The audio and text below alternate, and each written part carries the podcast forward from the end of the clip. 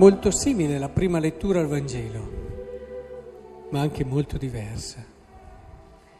Vorrei che cercassimo di capire in che cosa Cristo ha compiuto e ha rivelato in modo definitivo quello che è il cuore di Dio, quello che è il suo spirito e quello che è il suo desiderio più grande.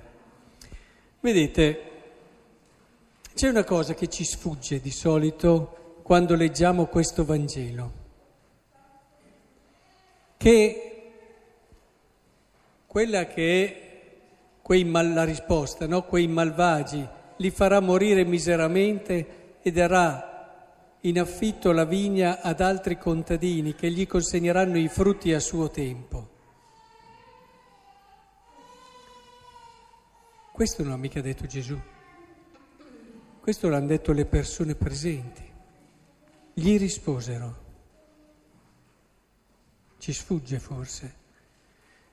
Questo è quello che magari anche noi nella nostra testa abbiamo pensato, nella nostra logica umana.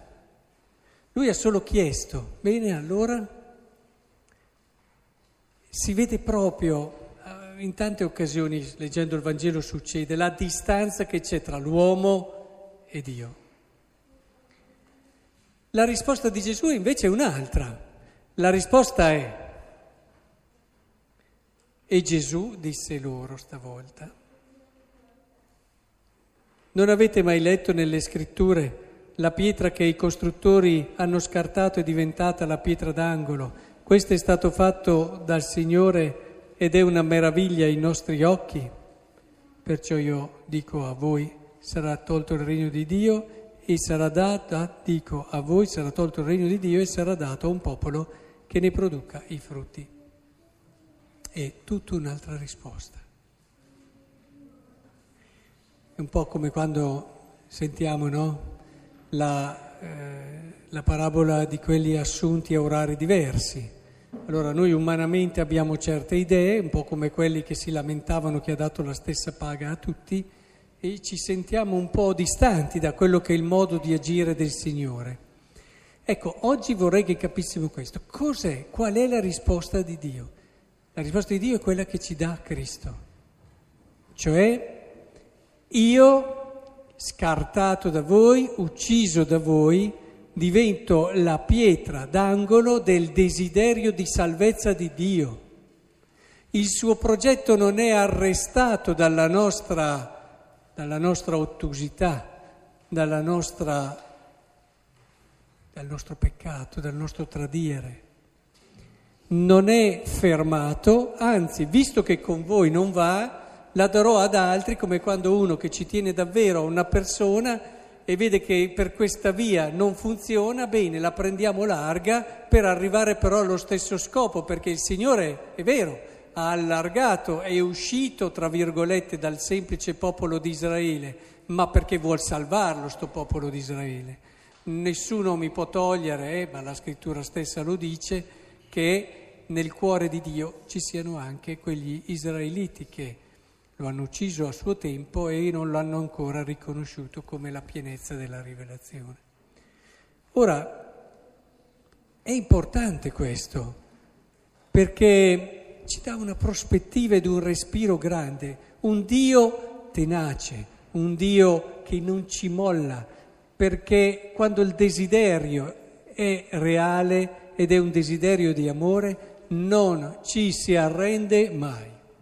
Chiedetelo a una persona che ama veramente, non so, un genitore che ama suo figlio davvero, pensate a non ci si ferma mai dal desiderare, dallo sperare che questo figlio alla fine ritorni o comprenda.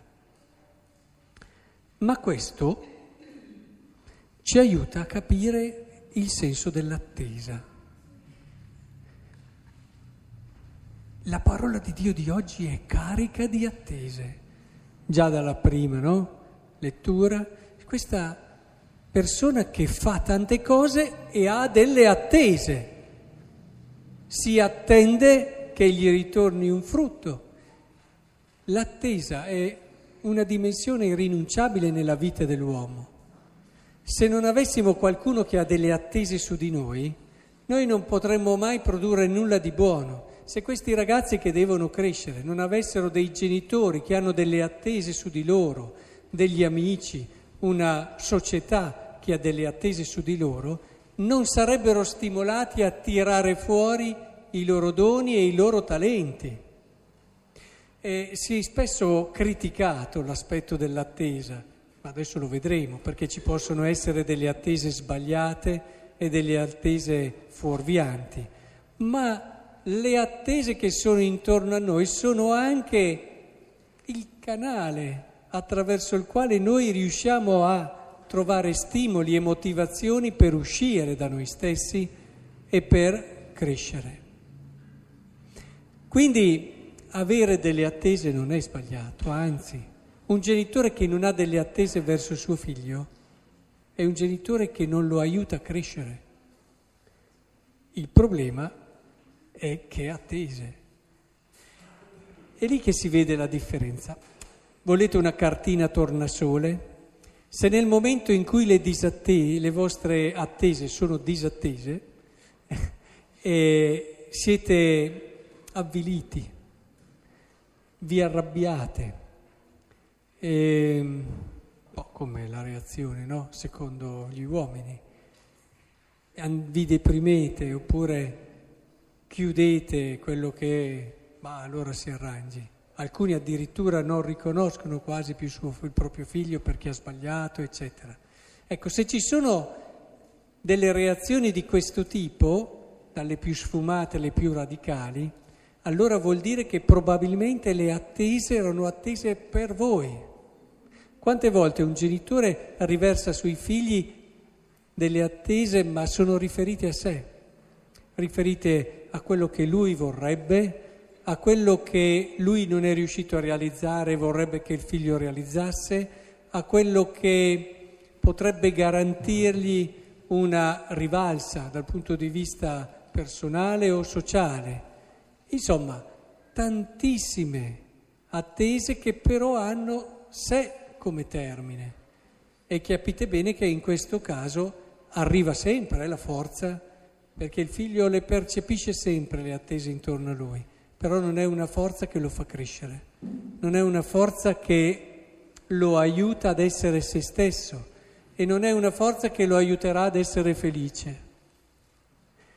E e quindi bisogna che stiamo attenti a questo, perché poi c'è l'altro eccesso.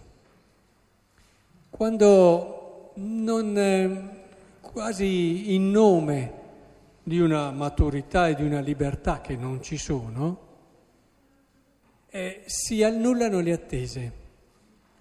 Cioè, fai tu, fai tu, eh, capitano casi, so, la figlia arriva un eh, bambino inatteso, molto confusa, chiede a suo padre cosa faccio, lo tengo o non lo tengo? Ah, decidi tu, risponde il padre, no? Se lo tieni, per me sarà un figlio stupendo, se non lo tieni, io ci sarò sempre. Sembra una risposta di una libertà, di una maturità e invece è una risposta pilatesca, terribile, di uno che si lava le mani. E bisogna stare attenti, perché tu non riversi nessun tipo di attesa. E questa qui ha bisogno invece di un'attesa che in un qualche modo le faccia capire che tu sei lì per il bene di lei e sai già nel tuo cuore quello che la renderà davvero felice o meno. Le attese devono rivolgersi al bene dei figli e non semplicemente ma dopo io penso a tutte le conseguenze per me e tutto il resto. Mm. Quando davvero riversiamo sui figli un'attesa sana, i figli questo lo percepiscono e colgono che davvero c'è il desiderio del loro vero bene, della loro possibilità, capacità di di trovare un riferimento, un'energia, un essere voluti, un essere amati che li aiuta a vivere. e allora ti accorgi che anche nel momento in cui sono disattese certe scelte, tu fai un po' come ha detto Gesù, trovi altri modi, altre vie per continuare a desiderare il bene di tuo figlio. Riprogrammi, no? Sbaglia strada, un po' come fanno in, i moderni navigatori, subito ti metti a ripensare un percorso alternativo proprio perché lui possa davvero ritrovare la luce di una via piena. Un genitore è sempre bene che abbia delle idee su quello che è il bene di un figlio, ma delle idee non sul suo bene di genitore, ma sul bene reale del figlio, non sulla proiezione di quelle che sono le sue idee sulla vita del figlio, ma ci vuole quel mettersi, per questo essere genitori vuol dire mettersi in discussione continuamente e fare un lavoro su se stessi enorme a livello di progressiva maturazione e crescere, crescita in questa libertà. Per questo fare un figlio non è altro che una tappa della tua crescita personale, perché il figlio in tantissime situazioni ti metterà in condizione di rimetterti in cammino, di rimetterti in gioco, di mantenerti in tensione, di non sentirti mai arrivato. A volte dico, soprattutto in un'età come quella dell'adolescenza, quando vedo certi genitori che mi guardano con quegli occhi come dire non ne posso più, oppure non li capisco più, e come faccio? Ecco, proprio in quelle situazioni lì cerco di far capire che quel figlio lì è una benedizione per te in tante occasioni, perché ti fa rimettere in gioco. E quando tu dici eh, vuol dire che tu ormai pensi di avere già capito tutto, cominci a dire ai miei tempi era diversa, eh, adesso sono cambiate le situazioni, quindi, e, e hai solo la tua storia come unico criterio. Questo ti impoverisce tremendamente. Un figlio che ti, che ti scombina un po', un figlio che ti fa anche tribolare parecchio, ma un figlio che ti rimette in moto a riappassionarti alle cose belle e grandi, a non accontentarti a quello che hai già ricevuto, ad aprire un po' gli orizzonti, è, è una benedizione, è una benedizione, dipende sempre da come lo sai vedere.